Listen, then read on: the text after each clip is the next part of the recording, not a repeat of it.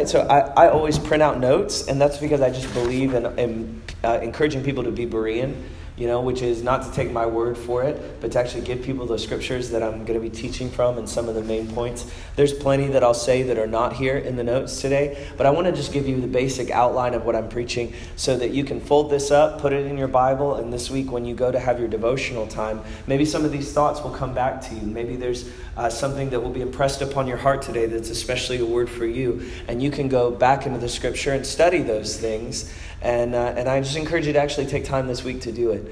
You know, I always want the teaching that I present to the body to be prophetic in nature, meaning I don't want to just come and share from my own wisdom or knowledge, because you guys wouldn't get much out of that, I can tell you. but the hope would be that, like Peter said, that when, when we preach, when we pray, when we minister, that we do it with the strength and the grace that God provides, and we do it as living oracles of God. Amen. So, would you guys just agree with me? I'm going to pray for a moment because I love prayer and I believe that all the strength of what I would offer you today would come from God and come because we ask Him to. So, agree with me in prayer right now and let's ask the Holy Spirit to give us words from heaven this morning. Yeah. Lord, I thank you that the precious, the many and precious promises of your word. And I thank you that there are several today that we're going to elucidate, that we're going to go deep in, that we're going to explore. And I ask, Father, that you would come behind my weak natural words as I often do, and that you communicate directly to people's hearts by the power of the Holy Spirit. And the very word that you have for people to hear this morning would be spoken to them before they leave this place. The very rhema word, Lord, the, the now word, the spirit breathed word would come to their hearts and to their minds, and it would visit them from heaven. Lord, we thank you, Jesus, that you are the Word made flesh, and that you visited us from heaven and that you've left your you've left your word you've sustained your word through the holy scriptures and through the power of the holy spirit and that you've sustained your word in our midst lord through these means of grace and we just ask god this morning let the word of god be rich let it dwell richly among us Lord, as we fellowship together in spirit and as we read your word, I, I, completely submit this time to you. I yield the entirety of this congregation and the time we have together to you, Holy Spirit. And I just ask you be with us in Jesus' name. Amen. Amen. So Arthur told me you guys typically go till about 1.30 in the afternoon. Is that right? He said just to pr- to go about two hours. Usually I teach that. I'm just teasing you guys. I just wanted to see who would get panicked. A few people, a few people were like, "Yeah, let's go for it." I can tell who's hungry. I saw it in your eyes when I said I was going to go to one. I'm just teasing. Thank you, Jonathan. At least Jonathan, my former intern, he likes my jokes. That's good. Appreciate that, Jonathan. Thank you for that support. I'll I'll give you that Benjamin later. Okay, just keep the laughs coming. All right. But in all seriousness, the topic I want to talk about today, unity and intimacy, is one that's very dear to my heart. And just to give you a little context of what we feel like God's doing in our city, because I said I, I, want the things I share to be prophetic, not just for this congregation, but, but what is God saying right now in the church? And people ask us that often um, at the International House of Prayer because they expect a praying people. Hopefully, we're hearing something from God, right? If anyone is. And rarely do I have something, honestly, that most of the time I'm just, you know, in my own heart, things for my family, things for our church, but rarely do I have something that I sense is, is a word for Atlanta. You know, but I just want to tell you today, and I think it'll become evident as I unpack this. I feel right now that the word I'm going to share with you guys concerning unity and concerning unity and intimacy and the connection between those two things, and especially unity amongst the body of Christ, and especially unity among uh, among different ethnic ethnicities, nationalities, and peoples. I feel like there's two kinds of unity that God's going after. One is bringing down the spirit of racism in our city, and one is going to bring down the spirit of dead religion in our city. And that those are two of the chief uh, spiritual forces of iniquity that are hindering the fullness of God in Atlanta, the fullness of the dream that God has for the church in our city. And I believe that there's a twofold remedy for the issue of racism and dead religion, and I believe it's this reconciliation and revival. And if we will pursue as a church in a spirit of oneness, a spirit of unity, reconciliation and revival, we're going to see an unprecedented glory visit the church in the city of Atlanta. I have given myself to, since I graduated from college 12 years ago, I've given myself to the ministry of prayer on staff at the International House of Prayer now in my 11th year of ministry. Uh, I know that I don't look quite old enough to be in my 11th year of ministry, but I'm, uh, thank you, thank you, sister.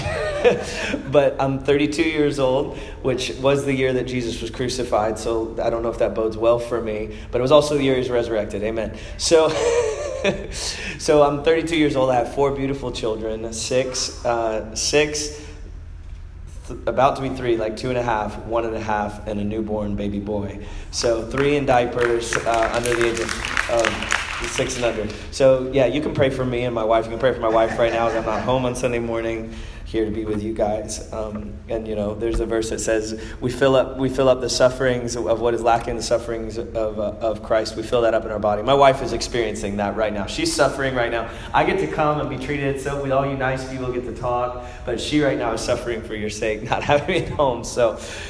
But that's just a little bit about me. I always like to share a little bit about me because you, you know you, just want to know who it is who's, who's talking with you and kind of what, what, this, what I'm going to share this morning, what the context of, of my experience that this is coming out of. And so, uh, like I was saying, people ask us as intercessors in the city, and someone's been praying for our city a long time, what is on the Lord's heart? And, and like I said, I do believe it is the bringing down of racial division, the bringing down of dead religion, and the church becoming one. And that's what Jesus died for. He literally allowed his body to be torn so that the body of Christ and the earth could become one. Amen. He, he, he literally he shed his blood, took a crown of thorns, took a disgrace and mockery so that the bride of Christ could be adorned with the righteousness that she's going to receive. And that righteousness would give glory to him. So that's my little prophetic introduction and a little bit about me. Let's jump in to the notes because I want to talk about these two strains of unity and intimacy and how they go together. And you know, a lot of times people misunderstand unity. They think, well, we're gonna we're gonna focus on unity, which means we're gonna hold hands around the campfire and sing "Kumbaya, my Lord," right? And that that's what unity is. And there tends to be a kind of a, a misappropriation of really what unity is. Um, that somehow we have to we have to lose our distinctives that make us powerful and it's only around peripheral things that we can we can create unity. What are the areas of common ground? And sometimes that can be a superficial thing like you know i like this worship song and you like this worship song so let's sing it together and that's unity you know? Or, uh, or, or, you know it's people at a cocktail party they meet together or at a sunday brunch and what are the first things they look for the areas of common ground you know, and when you find your common ground, maybe we vacation at the same place, or we enjoy the same sports team, or we like the same kind of music. And these areas of common ground, it's like, okay, that's where people tend to find areas of agreement or unity. But when we get to the central things, the core things, there tends to be more disagreement. The things that really, uh, the things that are core to people's beliefs. But, whoop, might have lost it. Did I turn it off? Let's switch mics. Battery died on this one. Check, check. I'll just use this right here. I just might not get to move around as much. Um, but really, Christian unity shouldn't be built around not the peripheral things, but the central things, right? And the core place of unity should be that we fellowship together over the broken body and blood of Jesus, which is where we all come into covenant with God and with each other. Amen? And so unity becomes this powerful thing where at the core of our being we come into one accord. And we see in the book of Pentecost what preceded the outpouring of the Holy Spirit. It was unity, right?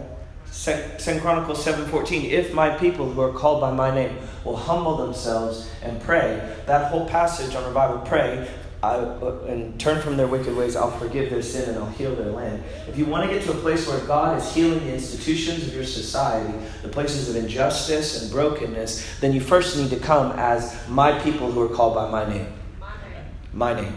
The Lord's name. But one people, right? And we see ultimately the great multitude of heaven, Revelation 5 and Revelation 7. Revelation 5, they say, Worthy is the Lamb who is slain because he's redeemed us to God from every tribe every tongue, every people, every nation under heaven. And he has made us a kingdom of priests. And so we, we see the multitude of heaven. They say, We are from every nation. We are from every kingdom. We are from every ethnic group. We are from every nationality. But we make those identities secondary to our primary identity, which is found in the Lamb. Hallelujah and they worship him with one voice before the throne of God. Again, we see that in Revelation 7, that they're from every place, every kingdom uh, uh, under heaven. And in Matthew 24, it says the gospel. I'm still not on the notes. I'm sorry, guys. We're still in prophetic introduction. but in, uh, in Matthew 24, it says that truly Jesus is not going to allow the end to come until this gospel of the kingdom goes to every nation. Do you know why? because he has created it says in, in uh, acts chapter 17 it says he's created every uh, he's created every person from one blood and of all the all the descendants of Adam, all the different uh, all the different branches of that one family tree that can trace its roots all the way back to Adam, he doesn't want to leave one people group unrepresented in the kingdom of heaven. Because each people group, though very diverse, they each carry a unique expression of the glory of God. And there is a beautiful unity and diversity in the kingdom of heaven that is precious and glorious. So I say all that to say, man, unity is something that we see established in a heavenly reality. God says to pray on earth as it is in heaven. We know that God's will is that we would be one, but it's not a wimpy oneness. It's not a wimpy unity that's established on inconsequential things, but it's actually a unity that is brought about that begins in the spirit. Paul actually says we know each other, one another, by the Spirit first, because uh, because you know the flesh is secondary to the Spirit. The natural things are secondary to the Spirit. How many people have ever had that experience where you meet someone and you could, you know, I, I had this experience when I traveled to Brazil to a, a revival conference there, and I met the Brazilian believers, and we had trouble communicating with each other. We had totally different cultures, but there was a resonance in my spirit that these people, though very different from me, they were family. Amen? I even sense that with us here today. You know, your church is different. My church has chairs. You guys have pews. We worship a little. We worship a little longer, maybe a little different. And you know, there's other things that are a little different. But mostly, you know, mostly our culture is the same. We don't even have that vast a culture of difference. I don't know you guys very well, but I can just tell, even in the worship, I can sense and discern your spirit, and that we are one family. Amen. So, what is the power that gets unlocked when we enter into unity and intimacy? Okay, now I'm ready to begin the notes. I'm warmed up. So, unity and intimacy, they're these two relational dynamics that Jesus greatly desires in his church. And Jesus has something, uh, John chapter 17, the high priestly prayer. And this is the prayer that he prays on the night he's betrayed, right? And he intercedes that we would experience oneness with each other and the depths of his love. And I want to propose that if this was on the top of Jesus' prayer list, this should be on our prayer list as well. It should be one of the burdens we carry as we, as we, as a church, intercede. And I want to set the table for us to enter into the prayer of Jesus and to experience transformation as we begin to relate to Him and one another out of the depth of a new reality of unity and intimacy. See, because you, you may have come into, this church may have come into this service today, maybe even tensions between uh, between maybe I, I don't know. I mean there's always at our church there's always i don't know if this church is different but always there's little tensions and disagreements. If you're close even within my own family it's like there's always little tensions and little disagreements right? And we have to learn as a, as a family to work through those things with between my wife my wife and my daughter and my kids and you know how many people here you don't you don't have any tensions in your family? Okay i don't see any hands going up. I'm assuming you guys are all telling me the truth right? And so the reality is maybe there's some that even exist here today, you know, and you're not coming into this service necessarily feeling particularly unified. I want to set a vision before you of how important it is to Jesus, to the heart of Jesus, that we prioritize unity over whatever our personal preferences or grievances might be. And that vision would actually compel us to respond to each other in humility and actually go, okay, it's more important for me to humble myself and say, I'm sorry in this situation than for us to live in disagreement. And you know, some people find themselves in disagreement and that disagreement gets exacerbated and they don't end up talking. Some family members don't end up talking to each other for decades, right? Churches split and divide over little grievance, things that begin as little grievances and then become a, a larger irritant and then become infected with the poison of bitterness and offense. And it's far too common in the church, right? I mean, we all know about church splits, and we seldom hear about churches coming together. and that's because, you know, the, the enemy has a real strategy to divide and conquer. So, again, all true prayer begins out of the revelation of what God desires. And it's when we understand what God wants and agree with Him that it would be done that the unimaginable power of prayer is released. And this may seem simple, but many of us, we spend more time praying to God about what we want than asking Him what He wants and agreeing with Him for that in the earth, right? And I'm not suggesting that what we want doesn't matter because I believe God wants to, to talk to us about our desires. But oftentimes we let that conversation evolve in a very one sided way. And oftentimes, the main thing, especially when you're younger, and I understand this because this is how my kids are, my kids don't talk to me yet about, Dad, what do you want me to do? My six year old's starting to get there. But my babe, my babies, they this morning, man, my wife made me. I'll just share just a little picture of this, right? This is how we are sometimes with God. I have, you know, the one and a half year old and the two and a half year old, and uh, they're just the cutest little things. But my wife fixed me the best breakfast. Uh, who loves cheese grits? Man, I had this bowl of cheese grits this morning and some ham, and my wife made this quiche with onion. Oh man, it was good.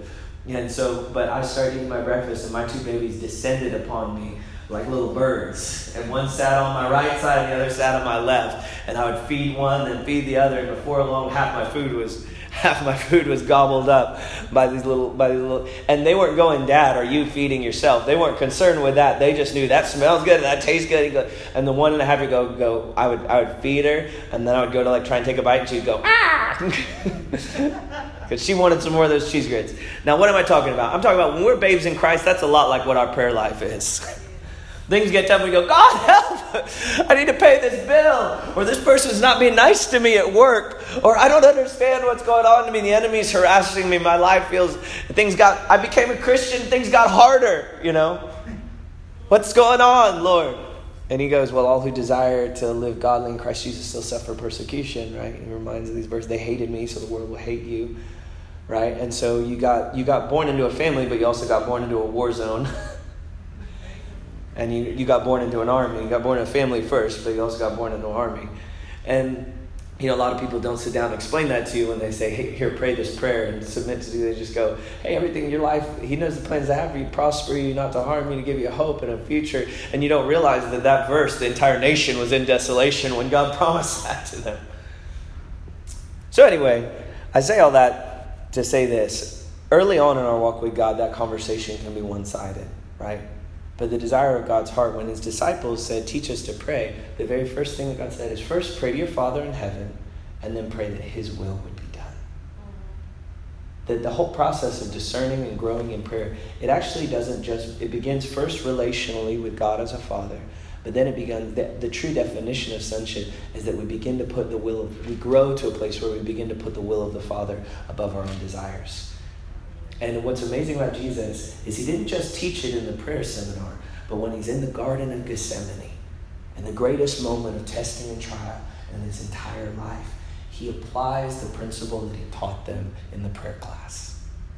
He says, Father, and he prays the exact same thing not my will, but your will be done. Don't you love Jesus that he practices what he preaches? And in that moment of great trial, it would have been the key moment to say, okay, I'm going to, I'm going to pray what I want. He goes, he acknowledges, God, this is what I want, but I put what you want above what I want. And we see this. Now, again, that doesn't mean that God doesn't care about what we desire. I believe it's actually as we bring our desires to Him, He does a transforming work in our life. And He shapes and works in our desires so that our desires, the way we pray them, are just the way that, that God can answer. And He changes our desires, you know. And so John 15, 7, it's a, a great example. And, and 1 John 5, 14, says, If we ask anything according to His will, He hears us, right? And so, if you want God to hear your prayers, find what God wants to do in the Word of God and what God wants to do in your city and begin to pray that. And we are assured by Scripture that those are the prayers that He'll answer. But then, secondly, John 15, 7, He also says, when our, His Word is abiding in us and when we're abiding in the Word of God, we can ask what we desire. And it shall be done for you. So, this was the prayer life that Jesus modeled. But John 17, 24, again, this is the night, the very same night that He prays, Lord, your will be done, not my will, but your will be done. But he also comes that very same night, a different time in prayer, when he's praying this high priestly prayer, and he says, Father, I desire, right? That they would be with me where I am. And so we see even within Jesus, right, there were competing desires. He goes, I want a people, but then he goes, oh, the suffering that I'll have to go through to possess them. And these two things are in tension, and he submits his will to the will of the Father rather than, and in doing so, you know, what Adam did was Adam said, I'm going to grasp and take for myself. I'm going to do my own will rather than your will, God. But Jesus, in a garden, thousands of years later, became the second Adam by in that garden submitting his will to the Father instead of taking the fruit of his own wisdom. And so with Jesus, he submits his will to the Father. But again, that this idea that Jesus and it's those things, our desire and God's will, they're reconciled as we kneel before him in the place of humble submission and prayer. So when Jesus prayed for the church throughout all generations, what was his primary request? What was the primary thing that he asked for? John 17, 20. And this is just such an amazing passage because you can insert your name right there. We're on page 2. John 17, 20. I do not pray for these alone, but also for those who will believe in me through their word. That is where you and I are directly inserted into the scripture, right? Just shout out a few names for me. What are a few names of uh, the folks here in the congregation? Ma'am, your name right there with the, the glasses on? Odessa. Odessa. That's a beautiful name. Odessa right here. I do not pray for these alone, but I pray for Odessa. Amen. Right? I do not pray for these alone. Jonathan right here. I pray for I pray for Jonathan. You can just insert your name right there. Jesus, on the night he's betrayed, he's thinking of you and I. Thousands of years later, the ones who would believe in him because of the words of his apostles. Right? And when he prays for them, when he prays for you and I, when he prays for Odessa and prays for Jonathan, prays for Hazen, here's the very first thing he prays for them. And so, wouldn't you think, whatever he's about to pray, it's pretty important because he's praying it for the entire church throughout the generations, right? So, what does he pray? That they all may be one. Wow. That's a heavy revy right there, right? A serious revelation. There's a lot of things that could have been the very first thing Jesus prayed. But what he prayed is that we would be one. And this is not just a oneness again, like the kumbaya around the campfire oneness. He says, As you, Father, are in me and I in you. What kind of unity exists within the Trinity? And he goes, the unity that exists within the Trinity, the oneness of purpose and mind and heart. I mean, there is no separation. They are so united that they are one person, you know. The, uh, the ancient Hebrew statement, Behold, O Israel, the Lord your God, He is one, right? But the great mystery of the Trinity is that while being simultaneously one, He is three, even as we see in Genesis 1. He said, He's speaks to someone and says, "Let us make let us make God in our uh, let us make man in our image." Right. So even from Genesis one, there is a plurality within the oneness of the, and it expresses to and points to this mystery of the Trinity. What an amazing, what an amazing, mind blowing concept. And how many of you believe that Jesus, the very things that Jesus prayed according to the will of the Father, he didn't just pray them and God didn't answer, right? The things that Jesus prayed, Jesus got. Amen? So when Jesus prays in John 17, that's not just prayer, that's prophecy.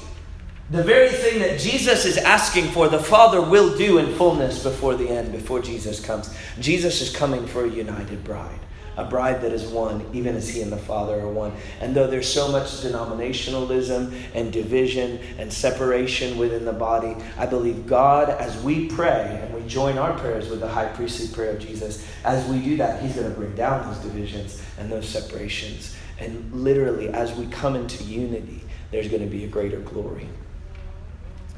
They also may be one in us, that the world may believe that you sent me.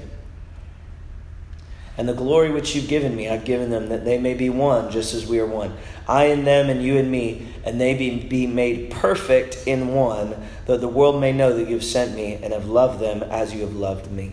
I just want to encourage you. Arthur said you guys are taking some time on Wednesday nights for prayer, prayer reading the scripture. I didn't know what passage you were on, but I told him the other night, he said, You know, what are you going to share? And I said, Well, I just am feeling John 17 for your church. And he goes, Woo! he got excited because he said, We've been prayer reading John 17 the last few weeks. And I just encourage you just to take this passage. I think this is a, a, a word for this congregation uh, to, to go deep in understanding, meditating on these verses. So Jesus asks four times in these two verses that we would be one, and that this unity would be the same unity that exists within the Trinity. In the Bible, often uh, repetition indicates significance. And Jesus' request is not simply unity characterized by agreement, as I mentioned earlier about peripheral things, but the very oneness that would exist between he and his Father. And then he takes it a step further and he says that this oneness will be a witness to the world that the Father loves us, even as it loves Jesus. Now, I love John 17. Theologians call it the intertrinitarian dialogue because we get a unique glimpse. There's only a few other places we see this. John 17 is the longest. We literally get to see one person of the Trinity talking to another person of the Trinity. Uh, it's an amazing passage of Scripture. And what is it that Jesus is conversating with the Father about? He's talking in this portion about us, about Odessa, and about Jonathan, about myself, about each one of us here. And he's talking about us. And then he says, Father, this is my desire that the world would know that your love, the same love you have for me, you have it for your church. This is an amazing thought. Picture yourself and Jesus standing before the throne of Almighty God, the creator of the universe, the one who literally, Isaiah 40 says, he speaks, calls forth the starry host by name, and not one of them is him. Not one star or galaxy, not one atom of our bodies is unknown to him. And uh, he, he is completely aware he is the creator of it all, and should he choose to cease to sustain it, it would all diminish into nothing, right? This is the God that we're talking about. And we're standing before his holiness and his transcendence, and then there is his son, incarnate in the flesh, perfect and holy, and then there's you next to Jesus, right? I don't know if you've ever had one of those moments where you looked around and you go, How did I end up here? You know? But I think we would have an overwhelming sensation, you know, like Isaiah did if we were to stand in that position. God, I'm a, a person of unclean lips amongst the people of unclean lips, and my eyes have seen the King. Mercy, God Mercy. because of our unworthiness in and of ourselves, right? But once you know you get scraped up off the ground or whatever in the presence of God's transcendent holiness, you would realize that there is an emotion that is emanating from this transcendent holy being. And that in fact, though you feel that you do not belong there, strangely you do. You do belong there. The Bible says you can come boldly to the throne of grace and ask for help in your time of need. You belong before that throne. But why? Because of the perfect reconciling blood of his son and the power of the Holy Spirit that he has put within you. And that, that acceptance and love that emanates from that transcendent holy being, that is that movement of his heart towards his own precious son, that exact same emotion comes to you. I told you about my two children earlier. And you know, each child is unique, but what's amazing, and it's been such an incredible thing, is I've added, you know, four, had four kids pretty fast, right? I don't know if any parents in here can relate to this. But you have one and you love them so much, and there's a little nervousness when you're about to add number two. Can I love number two as much as I love number one? Has anybody ever thought that as a parent, had that question? You know, am I going to be able to sacrifice for number two? Like, and then you go, you love number one and you love number two, and you're like, am I going to is my capacity love going to increase with number three? And then you add number three, and you love them as much as one and two, they're completely different, love the things about. And then you add number four, and you're like, man, with each little baby, you know, the trouble increases, the hassle increases, the challenges increase, but the love, the sacrificial love increases all the more with each and every one, right? And if that's true of us as weak human beings, broken yet in the image of God, how much more is it true of our Heavenly Father who has limitless capacity to love, and His love is in no way inferior to the very love that He has for His Son? I have Kesed and Pearl. I was telling you about them, how they descended on my breakfast, right? And I'm feeding them. And my wife goes, Yo, don't feed them all your breakfast. I said, I can't help it. They're so adorable. right? And the love that I have for Kesed, my middle girl, and the love that I have for Pearl, my youngest girl. I mean, the, the, the quality and the quantity of love is indistinguishable between the two of them. And it is just a mind blowing thought that you have been brought into unity with Christ in your spirit. So much so that God's unconditional love and acceptance for you, when you stand before Him and ask, His love towards you is indistinguishable from His love towards Jesus. You are accepted in the love of God in the same manner that Jesus is accepted in the love of God. And that is unmerited. You cannot work for it. You cannot strive for it. You cannot achieve it. You cannot obey enough for it. It is simply because you are His. You're His. That's the only reason. And you may mess up, but do you know what the love of God does? The love of God covers a multitude of sins. So that when, with a heart of repentance, you come to him, you go, Daddy, I messed up, I messed up again. He goes, Sorry, I'm with you in this. I love you, I'm fighting for you. You are mine. You're no longer a slave to the law. You've been set free by the Spirit of grace. And you can call to me now, Abba, Father. Abba, Father. Number one reason people don't pray, I'll tell you this. Number one people, reason people don't pray is they have a wrong view of God as Father. But when you begin to view God rightly, man, you're going to get fired up to come before that throne of grace. But the enemy wants to accuse us, make us think you don't belong there, you're disqualified, God doesn't hear your prayers, He doesn't care about you, He doesn't care about the things you care about. But if you have a view that God cares about you as a father in the same manner that He cares about Jesus, and there's the verse right there, and it says it again also at the end of John 17. If we will understand the depth of the love of Almighty God for us, there will be nothing that can keep you away from that throne. Because you are welcomed there as a child of God. Hallelujah. Now, what's amazing though is this idea that God is, Jesus is praying to the Father for oneness, but the process of oneness has everything to do with intimacy. As any of us who understand marriage, we get that, right? That the process of marriage is actually the biblical process of marriage. We covenant together and then two become one, right? And the expression, the inflow and the outflow of that oneness is intimacy, right?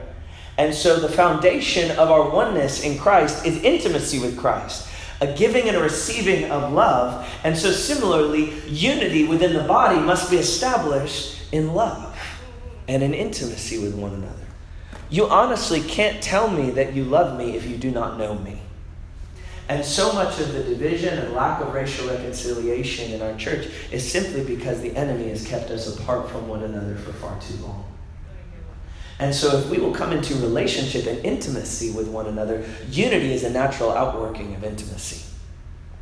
And so, and ultimately, if you, if you use the expression oneness, oneness is the consummation, if you will, of intimacy. Correct? Because you can't get, if I got closer and closer and closer and closer and closer, I'm not going to do it to you, sir. if I got closer and closer and closer to my brother here, we could get as close as we physically could, but then eventually, eventually we get as close as we physically could. We couldn't get any closer because our physical body would keep us apart, right? But in the spirit realm, it doesn't work that way. You know? And there's no physical boundary in the spirit. We can actually become one. I'm not talking about any kind of weird New Age mysticism. I'm talking about biblical truth that when we have oneness of purpose, oneness of heart, right?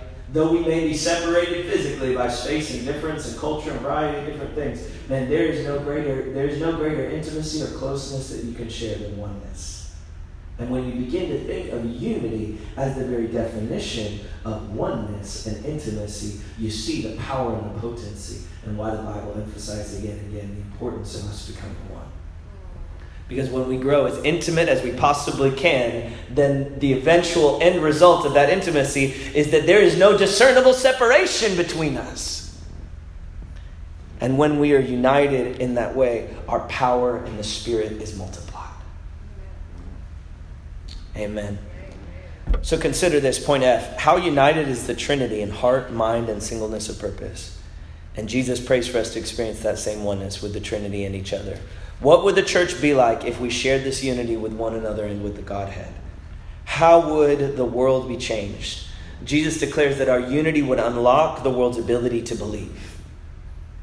In contrast, Satan is called the accuser of the brethren. He uses the sowing of unforgiveness as a chief strategy to divide and conquer. 2 Corinthians 2:10 Paul brings attention to the he highlights uh, the enemy's counter strategy. He goes, Anyone that you Corinthians have forgiven, I also forgive.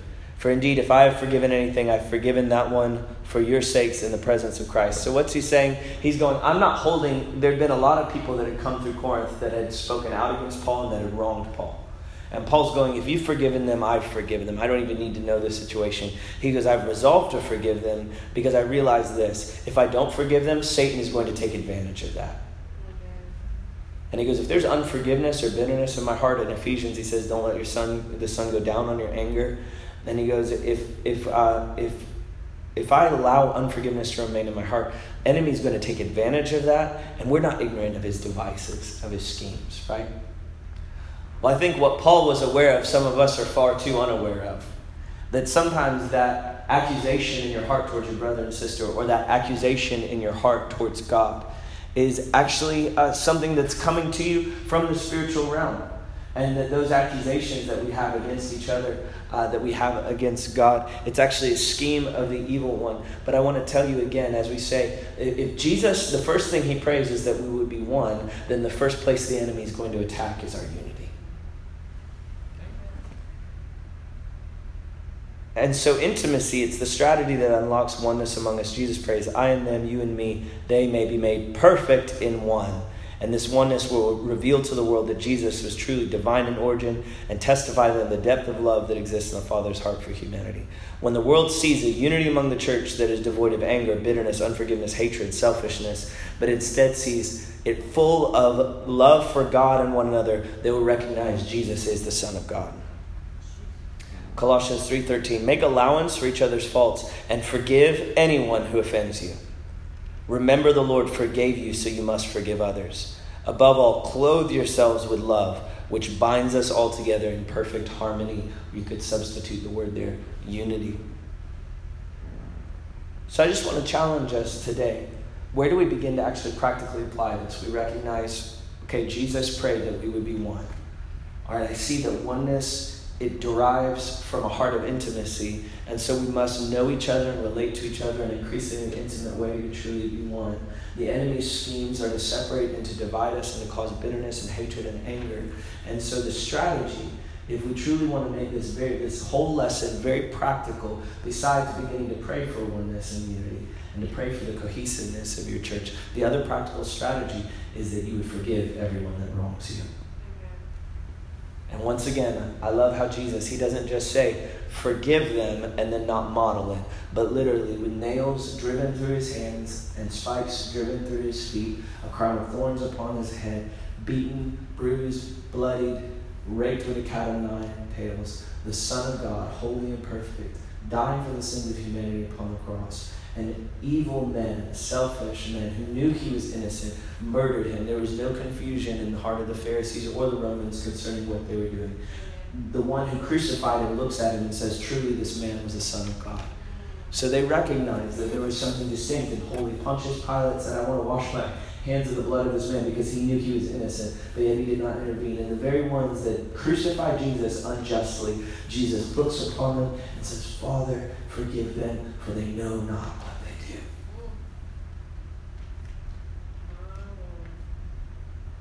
See, he didn't just say, Oh, I'm going to pray for oneness. He actually did, with his body and his blood, he removed all the barriers for you and I to have unity. And then he modeled a very practical thing. Literally, as, I mean, it's a, a, a the price that Jesus paid for us to be one was that at that moment the Father forsook him the unity that existed within the Trinity since eternity past. For the briefest of times, it appears, if you, I, I believe that in taking on the sins of humanity, Jesus, for the first time ever in all of human history, experienced the turning away of the Father as he became sin for us. And ultimately, that work upon the cross was so that we could, the Father turned away for Jesus so that he could turn towards us. And that the Father, the Father uh, allowed separation to happen so we could be welcomed into the Trinity and welcomed into reconciliation with one another.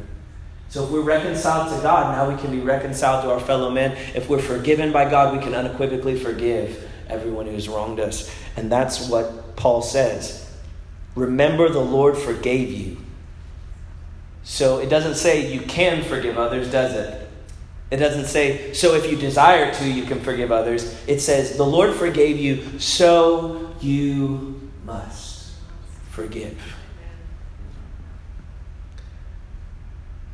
And I love Paul in his teaching. He doesn't only tell us um, how to forsake the wrong thing, but he says, now embrace the right thing. He doesn't just give us the works of the flesh that we're to reject, but he also, in Galatians 5, gives us the fruits of the Spirit that we're to embrace. And in like manner, above all else, clothe yourself with love, which binds us together in unity. So not only do we forgive our enemies, but we put on love towards our enemies, right? And so demonstrate ourselves to be children of our Heavenly Father. So, have you loved church? Have you loved your enemy today? Have you forgiven the ones that wrong you? It doesn't get more practical than that.